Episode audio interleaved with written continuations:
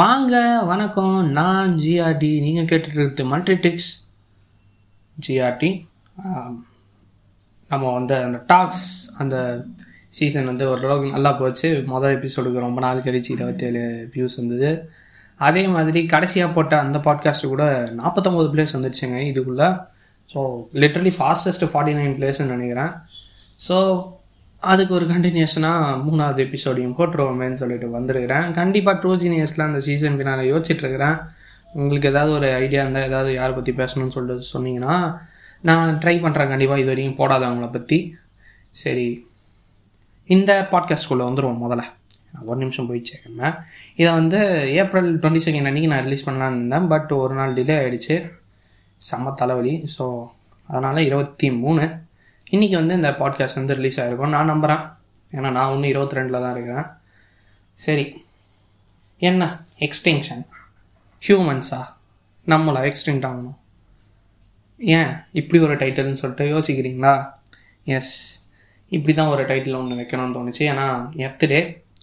இந்த எர்த்து பார்த்திங்கன்னா ஒரு ஃபோர் பாயிண்ட் ஃபைவ் பில்லியன்லேருந்து four point six billion years ஓல்டுன்னு சொல்கிறாங்க. அது வந்து எப்படி சொல்கிறாங்கன்னா கார்பன் டேட்டிங், அப்புறமா இன்னும் பல பல டெக்னிக்ஸ் இருக்குது. அந்த மாதிரி ஒரு டெக்னிக் வச்சு தான் சொல்கிறாங்க. நம்மளாம் வந்து இப்போது ஸ்டார்ஸோட ஏஜ் எப்படி கால்குலேட் பண்ணுவோன்னா அதுலேருந்து வர லைட்டில் ஸ்பெக்ட்ரல் லைன்ஸை வச்சு அதில் என்ன எலமெண்ட்ஸ் இருக்குது, அது எவ்வளோ நாளைக்கு முன்னாடி வந்துச்சுன்னு சொல்லிட்டு பல ஒரு கேல்குலேஷன்லாம் இருக்குது. ஸோ அதெல்லாம் வச்சு தான் சொல்கிறாங்க. இப்போ இந்த இடத்துல பார்த்தீங்கன்னா பல ஸ்பீஷிஸ் இருக்குங்க. நம்மளால் வந்து தெரிஞ்ச ஸ்பீஷிஸ்லாம் கையாளனா தெரியாத ஸ்பீஷிஸ் அவ்வளோ இருக்குது. ஆனால் அந்த தெரிஞ்ச ஸ்பீஷிஸ்லையும் ஒரு ஒரு வருஷத்துக்கும் இரநூறுலேருந்து ரெண்டாயிரம் ஸ்பீஷிஸ் வந்து எக்ஸ்டிங்க்ட் ஆகுது. கிட்டத்தட்ட காணாமல் போயிடுது மொத்தமாக. எக்ஸ்டிங்ஷன்னா அது இருந்ததுக்கு தடமும் தெரியாமல் இருக்கிற இடமும் இல்லாமல் போகிறது தான் எக்ஸ்டிங்ஷன். அதோட சப்ஸ்பீஷிஸ் எந்த ஸ்பீஷிஸுமே இருக்காது. அதை சொந்தக்காரங்க எல்லோரும் போய் சேர்ந்துருவாங்க. இதுதான் எக்ஸ்டிங்ஷன். வழக்கமாக எக்ஸ்டிங்ஷன்றது அவ்வளோ மோசமான விஷயமானா இல்லை. பெர்மியன் எக்ஸ்டிங்ஷன் பார்த்திங்கன்னா கிட்டத்தட்ட முக்கால்வாசி நைன்ட்டி பர்சன்ட் ஸ்பீஷிஸ் வந்து பெர்மியன் அந்த எராவில் வந்து முடியும் போது கிளைமேட் ஒத்துக்காமல் இறந்து போச்சுங்க.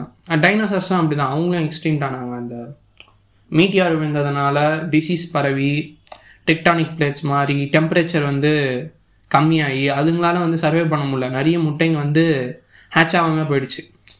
ஸோ அதனால் அந்த கிளைமேட் ஒத்துக்காதனால டைனோசர் எக்ஸ்டிங்க்ட் ஆச்சு. அதேமாதிரி நிறைய ஆர்கனிசம் எக்ஸ்டிங்க்ட் ஆகிட்டே இருந்தது. இப்போது ஒரு நூறு வருஷம் இரநூறு வருஷம் முன்னாடி கூட பார்த்திங்கன்னா டோடோன்னு சொல்லிட்டு ஒரு பறவை இருந்தது. அது ரொம்ப ஈஸியாக வேட்டையாடிடலாம். ஸோ அதை தேடி பிடிச்சி வேட்டையாடி டோடோ மொத்தத்தையும் காலி பண்ணிட்டாங்க.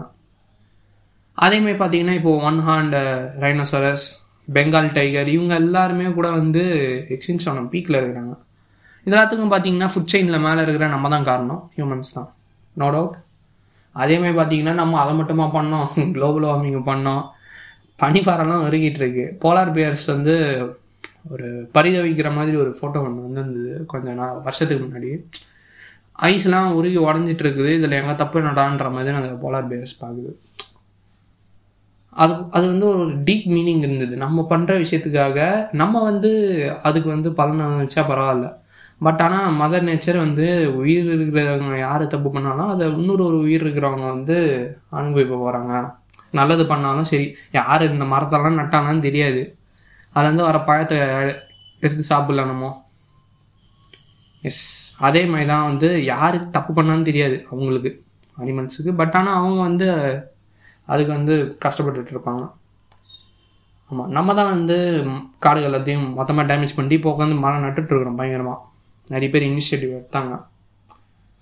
இப்போ கூட லேட் ஆக்டர் விவேக் அவரு கூட வந்து எத்தனையோ பிளான்ஸ் நட்டாங்க. இப்போ அவர் பேரில் கூட நிறைய பேர், அவர் இறந்ததுக்கப்புறமா கூட நிறைய பிளான்ஸ் நடுறாங்க. டாக்டர் அப்துல் கலாம் அவரோட விஷன் அது. ஸோ அந்த மாதிரி வந்து க்ரீன் கோ க்ரீன் சொல்லிட்டு இப்போ சொல்கிறோம். ஆனால் முன்னாடி வந்து மரத்தை பற்றி கண்டுக்கவே கண்டுக்காமல் அது எல்லாத்தையும் மொத்தமாக அறுத்து தள்ளிட்டு இதுக்கப்புறமாவும் இன்னும் சில இடங்கு பேரனாகவே போயிடுச்சு. யூஸ்லெஸ் லேண்ட்ஸாகவே மாறிடுச்சு நிறைய ஃபாரஸ்ட். எல்லாமே எல்லா தப்புமே நம்ம மேலே தான் வந்து விழுது பார்த்திங்கன்னா. ஆனால் நம்ம வந்து அந்த குற்றம் வந்துச்சே இல்லாமல் அதே தான் பண்ணிகிட்ருக்கோம். இதே மாதிரி போயிருந்ததுன்னா சீ லெவல் இன்க்ரீஸ் ஆகி புக்கில் இருக்கிறது எதுவுமே மாறாமல் சொல்கிறேன்னு நினைக்கிறேன். சீ ஃப்ளட்டிங் ஆகி எல்லாம் தண்ணியில் வந்து நீச்சல் அடிச்சுட்டு போக வேண்டியது தான். அப்புறமா யோசிச்சு பாருங்கண்ணா. அப்படி பார்த்தீங்கன்னா கிட்டத்தட்ட திருப்பி ஒரு எக்ஸ்டிங்ஷன் நடக்கும். ரொம்ப நாள் இல்லை ஹியூமன் எக்ஸ்டிங்ஷனுக்கு ஒன்றும் பெருசாக பார்த்தீங்கன்னா ஒரு மூணாயிரம் வருஷம் இருக்குமா? அதுக்குள்ளே இவங்களே அடிச்சுன்னு செத்துடுவாங்கன்றீங்களா? கரெக்டு. ஆமாம். ஏ என்ன வேணால் நடக்கலாங்க. அதான் பார்த்தீங்கன்னா எல்லாருக்கும் இப்போது கொரோனா வைரஸ் போயிட்டுருக்கு. உண்மையிலேயே ரொம்ப டேஞ்சரான செகண்ட் வேவ் இது. தேர்ட் வேவ் கூட வர வாய்ப்பு இருக்குன்றாங்க. சில கண்ட்ரீஸில் வந்துடுச்சுவே வந்து செஞ்சிச்சு. அது மியூட்டேட் ஆகுது. அதுவே வந்து இடத்துக்கு ஏற்ற மாதிரி தன்னை மாற்றிக்குது. ஏன்னா அது சர்வைவ் ஆகணும். சர்வைவ் ஆஃப் த ஃபிட்டஸ்ட்னு டார்வின் சொன்னார்ல. ஸோ அதேமாரி தான் நம்மளும் வந்து போகிற போக்கில் வந்து சர்வைவ் ஆகணும்னா அடாப்ட் பண்ணிக்கிட்டோம், பண்ணிக்கிட்டே இருக்கிறோம் கண்டிப்பாக. இப்போது ஆன்லைன் கிளாஸ் ஆரம்பித்தோம், அப்புறமா திருப்பி ஆஃப்லைன் போச்சு, இப்போ திருப்பி ஆன்லைன் கிளாஸ் எடுக்க போகிறேன்றாங்க. ஏதோ பண்ணுங்கன்ற மாதிரி தான் இருக்குது. ஸோ அதே தான் நம்ம மாற்றிக்கிட்டு மாற்றி அடாப்ட் பண்ணிக்கிட்டு தான் நம்மளோட பவர். அடாப்ட் பண்ணிக்கிற எபிலிட்டி இருக்கிற வரைக்கும் நம்ம சர்வைவ் ஆகும். ஆனால் பார்த்திங்கன்னா நமக்குள்ளேயே வந்து ஒரு ஒற்றுமை கிடையாதுங்க. ஏன்னா பல நாடுங்க வந்து மற்ற நாடுங்களை எப்படா அழிக்கலான்னு சொல்லிட்டு ஒரு ஹேட்ரடை வந்து வச்சிட்ருக்குறாங்க மனசுல. அவ்வளோ ஹேட்ரடை வந்து பார்க்கவே பார்க்காதவங்க மேலேயும் விதைப்பாங்க. இப்போது ஒரு கண்ட்ரியே கண்ட்ரி பின்னு சொல்லிட்டு வச்சுங்க. நான் கண்ட்ரிஸ் பேர் வந்து சொல்ல வரல. இப்போது கண்ட்ரி ஏவோட லேண்டு வந்து கண்ட்ரி பிதுன்னா, கண்ட்ரி பிவோட சில பார்டர் வந்து கண்ட்ரி ஏதுன்னு சொல்லிட்டு ரொம்ப வருஷத்துக்கு முன்னாடியே அந்த ரெண்டு கண்ட்ரி ஃபார்ம் ஆகும் போதே சண்டை போடுக்க ஆரம்பிச்சு. ஒரு நாலு நல்ல விஷயம் பண்ணால் அந்த நாலு நல்ல விஷயம் வந்து இன்க்ரீஸ் ஆகும். அதேமாதிரி ஒரு கெட்ட விஷயம் பண்ணால் கெட்ட விஷயம் இன்க்ரீஸ் ஆகும். அதேமாதிரி ஹேட்ரட் வந்து அந்த ரெண்டு நாடுங்களும் மாற்றி மாற்றி ஷேர் பண்ணிக்க ஆரம்பிச்சிட்டாங்க. முடிஞ்ச அளவுக்கு ரெண்டு நாடுங்களும் ஒருத்தவங்க ஒருத்தவங்க மார்க் பண்ணுறதும் இதேமாதிரி போயிருந்தே இருந்தது. அதுக்கப்புறம் என்னாச்சுன்னா அந்த சின்ன பசங்க எல்லாருக்கும் அந்த கண்ட்ரி கண்ட்ரி பியில் இருக்கிறவங்க ஆப்போசிட் நேஷன்ஸ் பற்றி ரொம்ப மோசமான ஒரு ஒப்பீனியனை கொடுத்து அவங்க மனசில் வந்து ஹேட்ரட் வச்சு அந்த கண்ட்ரியில் இருக்கிறவங்க எல்லாரையும் கொல்லுவேன், அந்த மாதிரி எவ்ரி லாஸ்ட் ஆஃப் ஒன் சொல்லிட்டு அந்த மாதிரி ஒரு விதியெல்லாம் கிரியேட் பண்ணி வச்சுருந்தாங்க. ஏன் இதேமாரி தான் கிட்டத்தட்ட எல்லாருமே பண்ணுறோம். ஹேட்ரடை வந்து அப்படியே மற்றவங்களை அப்படியே விதைச்சிட்றாங்க. அவங்களோட எப்படி சொல்கிறது, விஷனே வந்து மங்கி போயிடும் ஹேட்ரட் வந்து அடிச்சுன்னா மனசுள்ள. இப்போ ஒருத்தன் இருக்கிறான், ஒரு கிளாஸில் ஒரு பையன், அவன் வந்து இன்னொரு ஒரு பையனை வந்து தோக்கடிக்கணுன்றத ஒரு மனப்பான்மையும் வளர்த்துக்கிட்டான்னா அவனை தாண்டி யோசிக்க மாட்டான். அதான் அங்கே பிரச்சனை. நம்மளும் வந்து கோல் வச்சுக்கிறோம், கொஞ்சம் பெருசாக வச்சுக்கணும். ஸ்மால் கோல் இஸ் அ க்ரைம்னு அப்துல் கலாம். அதேமாதிரி ஒரு சின்னதாக ஒரு நேரோ மைண்டடாக வந்து போயிட்டோன்னா அச்சீவே பண்ண முடியாது. ஏதோ ஒரு புக்கில் சொல்லியிருப்பாங்க, narrow மைண்ட்னஸ் you can't achieve greatness with narrow மைண்ட்னஸ்ன்னு சொல்லிட்டு எங்கேயோ கேட்ட மாதிரி ஒரு ஞாபகம். எங்கே கேட்டேன்னு சொல்லிட்டு தெரியல. ஸோ அதான் சொல்கிறேன், நம்ம ஹேட்ரடை மாற்றி மாற்றி ஸ்ப்ளிட் பண்ணிகிட்டு இருக்கும்போது நம்ம எல்லாரும் பூமி எல்லாத்தையும் சேர்த்து காப்பாற்றணுன்றது வாய்ப்பு இல்லை ராஜா, வாய்ப்பு இல்லை. அந்த மாதிரி தான் இருக்குது. கடைசியில் இவங்க எல்லாரும் சேர்ந்து இப்படி இந்த பூமியை விட்டுருவாங்க. குளோபல் வார்மிங், ஓசோன் டிப்ளீஷன், அதுக்கப்புறம் பார்த்தீங்கன்னா ஐஸ் டிப்ளீஷன், இதெல்லாம் கிளேசியர் டிப்ளீஷன். எத்தனையோ கிளேசியர் காணாமல் போயிடுச்சு, எத்தனையோ பனி மலையும் வந்து உருகி போயிட்டுருக்கு. அப்படியே போச்சிங்கன்னா வாட்டர் லெவலும் இன்க்ரீஸ் ஆகி சுத்தமாக தண் குடிக்கிற தண்ணியாக இருக்காது. அதுவும் ஒரு பிரச்சனை, வாட்டர் ஸ்கேர்சிட்டியும் ஆகிடும். கடைசியில் என்ன ஆகும்னா இதெல்லாம் போக போக போக ஃபுட் ஸ்கேர்சிட்டி வர ஆரம்பிச்சிடும். அதுக்கு முன்னாடி நேச்சுரல் ரிசோர்ஸஸ் எல்லாம் தீந்துடும்னு பார்த்துக்கோங்க. ஃபியூயலு, அதை பெட்ரோல், கோல், நேச்சுரல் கேஸ் இதெல்லாம் தீந்துடுச்சுன்னா என்ன ஆகும்னா இதெல்லாம் இல்லாத பவர்ஃபுல் கண்ட்ரிஸ். இப்போ அமெரிக்காவில் வந்து நேச்சுரல் ரிசோர்ஸ் இல்லைன்னா அவங்க நேச்சுரல் ரிசோர்ஸஸ் இருக்கிற ஆஃப்ரிக்கன் கண்ட்ரிஸை அட்டாக் பண்ண மாட்டாங்கன்னு சொல்லிட்டு எந்த வகையில் நம்ம சொல்ல முடியும். ஏன்னா ஆஃப்ரிக்கன் கண்ட்ரிஸ் இதாண்டா சான்ஸ்ன்னு சொல்லிட்டு கண்ணா பின்னான்னு ரேட் ஏற்றி பெட்ரோலை விற்றுருவாங்க. ஏன்னா டிமாண்ட் அதிகமாக இருக்கும்போது ப்ரைஸ் இன்க்ரீஸ் ஆகும். ஸோ ஆனால் பவர்ஃபுல் கண்ட்ரிஸ் இதெல்லாம் போய்ட்டு அட்டாக் பண்ண ஆரம்பித்தா ஒரு பெரிய வேர்ல்டு வாரே வந்துடும். எல்லாருமே ஒரு ஒருத்தனை போட்டு அடிச்சுக்க ஆரம்பிச்சிடுவாங்க நேச்சுரல் ரிசோர்ஸ் போயிடுச்சுன்னா. நேச்சுரல் ரிசோர்ஸ் விடுங்க, நேச்சுரல் ரிசோர்ஸ் இல்லாமல் தான் மூவாயிரம் நாலாயிரம் வருஷமாக நம்ம முன்னோர்கள்லாம் வாழ்ந்தாங்க. மூணாயிரம் நாலாயிரம் வருஷமா பல லட்சம் வருஷமாக சாரி. ஸோ ஆனால் சாப்பாடு இல்லாமல் ஏழு நாள் கூட இருக்க முடியாது, செத்துடுவாங்க. ஏழு நாள், ஒரு வாரம், ரெண்டு வாரம், அவ்வளோதான் மேக்ஸிமம். மிஞ்சி போனால் நீங்கள் பெரிய ஆளாக இருந்தால் ஒரு மாதம் தாங்குவீங்க. சாப்பாடு இல்லைன்னா என்ன நடக்கும்னு யோசிச்சு பாருங்கன்னா, ஏற்கனவே வந்து இவ்வளோ தண்ணி இருக்கும் போதே தண்ணிக்காக அத்தனை பேர் அடிச்சிட்டு இருக்கிறாங்க. தண்ணி தர மாட்டோம்னு சொல்லிட்டு பக்கத்து நாட்டுக்காரன் சொன்னால் கூட பரவாயில்ல, பக்கத்து ஸ்டேட்டுக்காரன் சொல்கிறான் தண்ணி தர மாட்டோம்னு சொல்லிட்டு. அப்படி பார்த்திங்கன்னா அப்போ தண்ணி ஃபுட்டுக்கெலாம் ஸ்கேர்சிட்டி ஆகிடுச்சுன்னா உலகம் வந்து ரத்தாரதான் ஓடும், அடிச்சுக்க ஆரம்பிச்சுப்பாங்க. நீங்கள் வந்து இது கொரோனா வைரஸ் வச்சே வந்து அதே மாதிரி ஒரு கண்டேஜியான்னு சொல்லிட்டான். அந்த கண்டேஜியான் படத்தில் பார்த்தீங்கன்னா எல்லாருமே இதேமாதிரி லாக்டவுன் போட்டுருவாங்க லாக்டவுன் போட்டுருவாங்க ஃபுல்லாக லாக்டவுன். கொரோனா வைரஸ் மாதிரி ஒரு வைரஸ் வந்து சைனாலேருந்து பரவுற மாதிரி காட்டுவாங்க அந்த படத்தில். லாக்டவுன் ஃபுல்லாக போட்டுருவாங்க. நம்ம ஹீரோவும் அவங்க ஃபேமிலி மட்டும்தான் இருப்பாங்க. எல்லோரும் வந்து போயிட்டு ரேஷன் போடுவாங்க, ஏன்னா யாருமே வேலைக்கு போகல. ஸோ எல்லாருக்கும் ரேஷன் போடுவாங்க. அதில் வந்து சாப்பாடு தீந்துடும். சாப்பாடு வாங்கின்னு போனவங்ககிட்ட போய்ட்டு அடித்து அதை பிடிங்கி சாப்பிடுவாங்க. இதெல்லாம் வந்து நடக்குமான்ற மாதிரி தான் இருக்குது. நம்ம ஊர்லேயும் லாக்டவுன் ஸ்ட்ரிக்டாக போட்டாங்கன்னா ரொம்ப நாளைக்கு இதே தான் நம்ம நிலைமையும். வேர்ல்டு வார் டூவில் வந்து இதேமாரி தான் ரேஷன் போட்டுருந்தாங்க. ரேஷன் தீர்ந்துடுச்சுன்னா இருந்தால் அவங்ககிட்ட போய்ட்டு அடிச்சு பிடுங்குவாங்க. வச்சு பாருங்களேன். அதுக்கப்புறம் மனுஷங்க கூடயே நம்ம சண்டை போடுற மாதிரி போயிடும் கடைசியில். இந்த இந்த மாதிரி ஏதாவது ஒரு டிசாஸ்டர் டைம்ஸில் அவங்களே கன் எடுத்துக்கிட்டு நம்ம சாப்பிட்ணுன்னா மற்றவங்க செத்தா பரவாயில்லன்னு சொல்லி கிளம்பிடுவாங்க. நம்மளும் வந்து சர்வே ஆகணும்ல. நம்ம தான் சொன்ன மாதிரி தான் அடாப்டேஷன் தான். கையில் காசு இல்லை, எனக்கு எதுவும் தெரியாதுன்னா என்ன பண்ணுறது? உடம்பு இருக்குது, போயிட்டு கத்தி நீட்டி சாப்பாடு வாங்க வேண்டியது தான், கண்ணை நீட்டி. ஆ எப்படி எல்லாம் எவ்வளோ ஆயிருக்கும் பாருங்க. நம்ம இதே மாதிரி போச்சுன்னா கண்டிப்பாக இடத்துக்கு ஒரு நாள் முடிவு வந்துடும். இல்லைன்னா இப்போ ஒரு வேளை எல்லா ப்ரொடியூசர்ஸுமே காலியாகிடுச்சுன்னா பார்த்துக்கலாம். பிளான்ட்டுக்கு ஒரு டிசீஸ் வருது, ஒரு வைரஸ். இப்போது மனுஷங்களுக்கு வந்தது இல்லை, இது மாதிரி பிளான்ட்டுக்கு வந்தால் நம்மளால் தாங்க கூட முடியாது. ஏன்னா பிளான்ட்டுக்கு இருக்குதான்னு சொல்லிட்டு நம்ம கண்டுபிடிக்க முடியாது. பிளான்ட்டுக்கு வந்து அந்த டிசீஸ் எல்லாத்தையும் ஒரு வேளை வந்து எல்லா விதமான பிளான்ஸும் அழிஞ்சிச்சுன்னா என்ன பண்ணுறது? சுத்தமாக அப்பயும் வந்து இப்போது கடைசியாக சொன்ன ஃபுட் ஸ்கேர்சிட்டி தான் வந்து மிஞ்சம். என்ன தான் அனிமல்ஸ் சாப்பிடுவோம், நாங்கள் வந்து வெஜிடேரியனே கிடையாதுங்க. நாங்கள் ஏங்க வந்து செடி கொடியெல்லாம் சாப்பிட்டுட்டு இருக்க போகிறோன்னா அந்த அனிமல்ஸ் எதாவது சாப்பிடுது.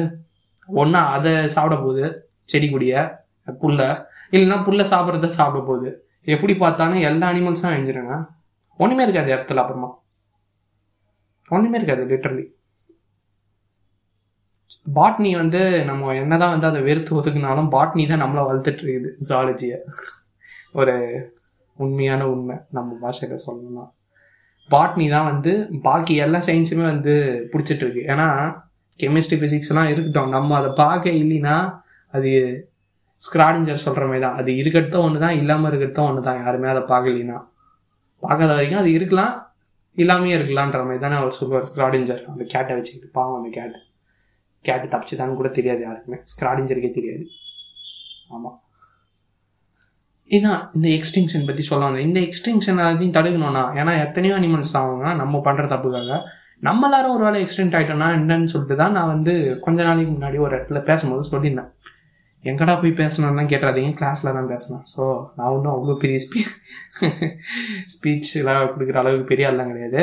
அதுக்கு வந்து ஒருத்தர் சொல்லியிருந்தாரு, ஏன் நீ போய் செத்துட, எங்கள் எல்லாரும் எதுக்கு சாக சொல்கிறேன்னு சொல்லிட்டு. அது வந்து நார்மலாக யார் யாராவது இருந்தால் அது வந்து அப்படியே தொடச்சி விட்டு போயிடுவாங்க. பட் ஆனால் எனக்கு நல்லா வந்து ஹார்டாக பட்டுச்சு. ஏன் சொல்லிட்டு நம்ம எல் எல்லாருமே வந்து ஒரு எப்படி சொல்கிறது, ஒரு செல்ஃப் செல்ஃப் இருக்கணும் நமக்கு. அப்புறமா தான் தானம் தர்மம்னு சொல்லுவாங்க. பட் ஆனால் நம்ம பண்ண தப்பெல்லாம் வந்து ரொம்ப இன்க்ரீஸ் ஆகிடுச்சுன்னா எனக்கு வேறு வழி தெரில. இல்லை ஈஸியான வே பயோடைவர்சிட்டி எல்லாத்தையும் காப்பாற்றினா நம்ம யாருமே இல்லைன்னா நம்ம தானே மேஜர் காசு. நம்மளே வந்து எலிமினேட் ஆகிட்டோன்னா எதுவுமே பாக்கி எல்லாமே ஒழுங்காக போயிடும். திருப்பி எவல்யூஷன் நடக்கலாம். மனுஷங்க அளவுக்கு வந்து இன்டெலிஜென்டான ஸ்பீஷிஸ் திருப்பி உருவாங்களான்னு கேட்டால் டவுட்டு தான். பார்க்காத வரைக்கும் நம்ம எதுவுமே சொல்ல முடியாது. ஸோ இதே மாதிரி வந்து போயின்னே இருந்ததுன்னா அது நல்ல பாதையே கிடையாது. இதுக்கப்புறமா இன்னும் எத்தனை நேச்சுரல் டிசாஸ்டர் வரப்போதோ, இல்லை எதில் நம்ம வந்து சர்வே ஆகுமோன்னு தெரியாது. ஒரு வேளை வெளியில் வந்து எக்ஸ்ட்ரா டெரஸ்ட்ரியல் இருக்கிறாங்களான்னு கூட நமக்கு தெரியாது. எக்ஸ்ட்ரா டெரஸ்ட்ரியல் பற்றி சொல்லும் போது தான் ஒரு எக்ஸாம்பிள் ஒன்று பார்த்தேன். இப்போ நீங்கள் வந்து கடலுக்கு வந்து போகிறீங்க, ஒரு டீஸ்பூன் எடுத்துன்னு போகிறீங்க கடலுக்கு. கடலுக்கு வந்து உங்களுக்கு சொல்கிறாங்க இந்த மாதிரி ஸ்கூலில் இந்த மாதிரி கடலில் வந்து மீன்லாம் இருக்கும்னு சொல்லிட்டு. நீங்கள் என்ன பண்ணுறீங்க? அந்த ஸ்பூனில் தண்ணி அடித்தது மீனே இல்லை. என்னையா கம்பி கட்டுற கதையால் இருக்குது? கடலில் மீன் இருக்குன்னு நீங்கள், நான் கடல்லேருந்து தான் தண்ணி எடுத்தேன், ஸ்பூனில் தண்ணி இருக்குது, மீன் இல்லையான்ற மாதிரி தான் இருக்குது. ஏலியன்ஸ் இல்லைன்னு சொல்கிறது அதாவது நமக்கு வந்து இருக்குன்னு சொல்லிட்டு நம்மளால் தெரியும் சொல்ல முடியாது. பட் ஆனால் இருக்கலாம். ஒருவேளை அவங்க வந்து நம்மளோட ரொம்ப ஜீனியஸாக இருந்து அவங்க இந்த மாதிரி ஒரு ஸ்பீசிஸின்னு பிறவங்க இருந்தால் என்ன, இல்லைன்னா என்னன்னு சொல்லிட்டு அழிச்சிட்டு போயிட்டானுங்கன்னா போகிற போகல. பட் ஆனால் இது அதிகமான சயின்ஸ் ஃபிக்ஷன் படம் பார்க்குறதுனால வர எஃபெக்ட்னு சொல்லிட்டு உங்களுக்கும் தெரியும், எனக்கும் தெரியும். பட் ஆனால் நிறைய பேர் சொல்கிறாங்க. இப்போ கூட இஸ்ரேலில் ஒரு சயின்டிஸ்ட் இருக்குது, ட்ரம்புக்கு கூட தெரியும்னு சொல்லிட்டு சொல்லியிருந்தாரு. அவர் வந்து எந்த அளவுக்கு உண்மையாக பேசினாருன்னு சொல்லிட்டு நமக்கு தெரியல. டெஸ்லா கூட சொல்லியிருந்தார், இந்த மாதிரி எனக்கு ஸ்பேஸ்லேருந்து ரேடியேஷன் சி சிக்னல்லாம் வருது, ரேடியோ சிக்னல்ஸ்லாம் அவ்வளோ பெருசு ஆர்டிஃபிஷியலாக தான் இருக்க முடியும்னாரு. ஸோ அவரோட ஃபைன்ஸ் எல்லாம் கிடச்சா கூட நமக்கு ஓரளவுக்கு ஏலியன்ஸ் இருக்காங்களான்னு தெரிஞ்சிடும். ஆனால் நம்ம பேச ஆரம்பிச்சது எக்ஸ்டிங்ஷன் பற்றி. இப்போ கூட எத்தனையோ அனிமல்ஸ் வந்து நம்ம பேசிகிட்டு இருக்கும்போது கூட எக்ஸ்டிங்ஷன் ஆகிட்டு இருக்கலாம். ரொம்ப பாவமாக இல்லை? நம்ம நம்ம பண்ணுற ஒரு காரியம் தான். நம்ம ஒரு செல்ஃப் சென்ட்ரட் வேர்ல்டில் இருக்கிறோம். நிறைய பீப்புளுக்கு வந்து இந்த எக்ஸ்டிங்ஷன் பற்றி சுத்தமான ஒரு அவேர்னஸே கிடையாது. நிறைய பேர் ஒன்றுமே மரத்தை கண்ணாபின்னு வெட்டிக்கிட்டு இன்னும் நிறைய வந்து இன்ஃப்ராஸ்ட்ர இன்ஃப்ராஸ்ட்ரக்சர் டெவலப் பண்ணுறது உண்மைதாங்க, கண்டிப்பாக தேவை. ஆனால் அட் வாட் காஸ்ட், என்ன விலை அதுக்கு? இப்போ கூட கவர்மெண்ட் வந்து ஒரு பிளான் ஒன்று போட்டிருந்தாங்க. இந்த மாதிரி நாங்கள் வந்து ஏதாவது ஒரு லேண்டு மிலிட்ரி பர்பஸ்க்காக எடுக்கணும்னா நாங்கள் கேட்கவே மாட்டோம், எடுத்துகிட்டு போயிட்டே இருப்போம்னு சொல்லிட்டு. ஓகேங்க, நல்லது தான், இந்தியாவுக்கு மிலிட்ரி தேவை தான், இந்தியாவை பாதுகாக்கணும்னா மக்கள் உயிரெலாம் முக்கியம்தான், இல்லைன்னு சொல்லலை. பட் ஆனால் காடு, அதில் இருக்கிற அனிமல்ஸ், அவங்களோட உயிருமே வந்து நம்ம உயிருக்கு ஈக்குவல் தானுங்க. எதுவாக இருந்தாலும் நம்ம என்ன தான் யோசிச்சாலும் மனுஷங்களோட உயிருக்கு தான் ப்ரிஃபரன்ஸ் கொடுக்க போகிறோம். ஓகே, ரைட்டு விடுங்க, நம்ம நமக்கு தான் முதல்ல கொடுக்கணும். ஆனால் வந்து அவ்வளோ அனிமல்ஸ் வந்து ஏன் சாவறோன்னே தெரியாமல் செத்தா அது வந்து ஒரு நியாயமே இல்லாமல் மாஸ் மர்டரர் மாதிரி தான். நமக்கும் ஹிட்லருக்குமே பெரிய வித்தியாசம் இருக்காது. ஹிட்லருக்குமே வந்து அவருக்கு ஓன் ரீசன்ஸ் இருந்தது அவர் அந்த ஜீனோசைட் பண்ணுறதுக்கு. அவரோட பாயிண்ட் ஆஃப் வியூலேருந்து பார்த்தா அவர் கரெக்ட் தான், நம்மளோட பாயிண்ட் ஆஃப் வியூலேருந்து பார்த்தா நம்ம கரெக்டுன்னு தான் சொல்லுவோம். பட் ஆனால் அந்த ஜீனோசைட் பண்ணப்பட்டவங்களும் இப்போ நம்ம ஜீனோசைட் பண்ணிட்டு இருக்கிறவங்க அனிமல்ஸை அவங்களோட பெர்ஸ்பெக்டிவ்லேருந்து பார்த்தா நம்ம வந்து ஒரு கொடூரமான ஜெயன்ஸாக தான் தெரியும். ஜெயன்ஸ், டைட்டன்ஸ், நீங்கள் என்ன பேர் வேணால் வச்சிங்க, அந்த மாதிரி தான் நம்மளும் தெரியுங்க. எவனுக்கு தெரிஞ்சால் என்ன, நான் வந்து என் லைஃப்பை நிம்மதியாக வாழ்ந்துட்டு போகிறேன்னா எல்லாத்தையும் சுரண்டிட்டு போகிறேனான் இருப்போம். ஆனால் ஃப்யூச்சரில் யோசிச்சு பார்த்தீங்கன்னா ஃப்யூச்சர் ஜென்ரேஷன் காரி துப்போம். பின்னாடி டைம் ட்ராவல் கண்டுபிடிச்சா கூட நம்மளை வந்து காரி துப்புறதுக்குன்னே பின்னாடி வந்து நம்ம செருப்பால் அடிச்சுட்டு போகணுங்க. யோசிச்சு பாருங்க, அதான் சொல்கிறேன். ஸோ இதை தான் சொல்ல வந்தேன். தயவு செஞ்சு முடிஞ்ச அளவுக்கு வந்து நீங்கள் பண்ணுறது ஈக்கோ ஃப்ரெண்ட்லியாக இல்லை, இல்லை இந்த என்விரான்மெண்ட்டுக்கு வந்து நல்லதாக இல்லைன்னா மாற்றிங்கல நமக்கு டைம் இருக்குது. ஏன்னா நம்ம தான் வந்து இருக்கிறதுலே மோஸ்ட் கிரானியர் கெப்பாசிட்டி கொண்ட ஆர்கானிசம்ஸ். ஸோ நம்மளால் வந்து அடாப்ட் பண்ணி மாற்றிக்க முடிஞ்சு மற்ற எல்லா ஆர்கனிசையும் காப்பாற்ற முடியும்னா நல்லது. அப்புறம் கடைசியான விஷயம், I don't want believe I want know இப்படின்னு சொல்லிட்டு ஒரு கோட்ஸை வச்சு இந்த பாட்காஸ்ட்டை முடிச்சுக்கிறேன். அடுத்த பாட்காஸ்ட் வந்து அடுத்த மாதம் வரலாம், இல்லை பத்து நாள் கழிச்சு கூட வரலாம். அது வரைக்கும் இந்த பாட்காஸ்ட்டை முடிஞ்ச அளவுக்கு நிறைய பேர்கிட்ட ஷேர் பண்ணுறேங்க, உங்கள் சோஷியல் மீடியா எல்லாத்தையும். அதுக்கப்புறமா உங்களுக்கு தெரிஞ்சவங்க யாருக்காவது இருந்தால் கூட ஷேர் பண்ணுறேங்க. ம் அவ்வளோதான், பாய்.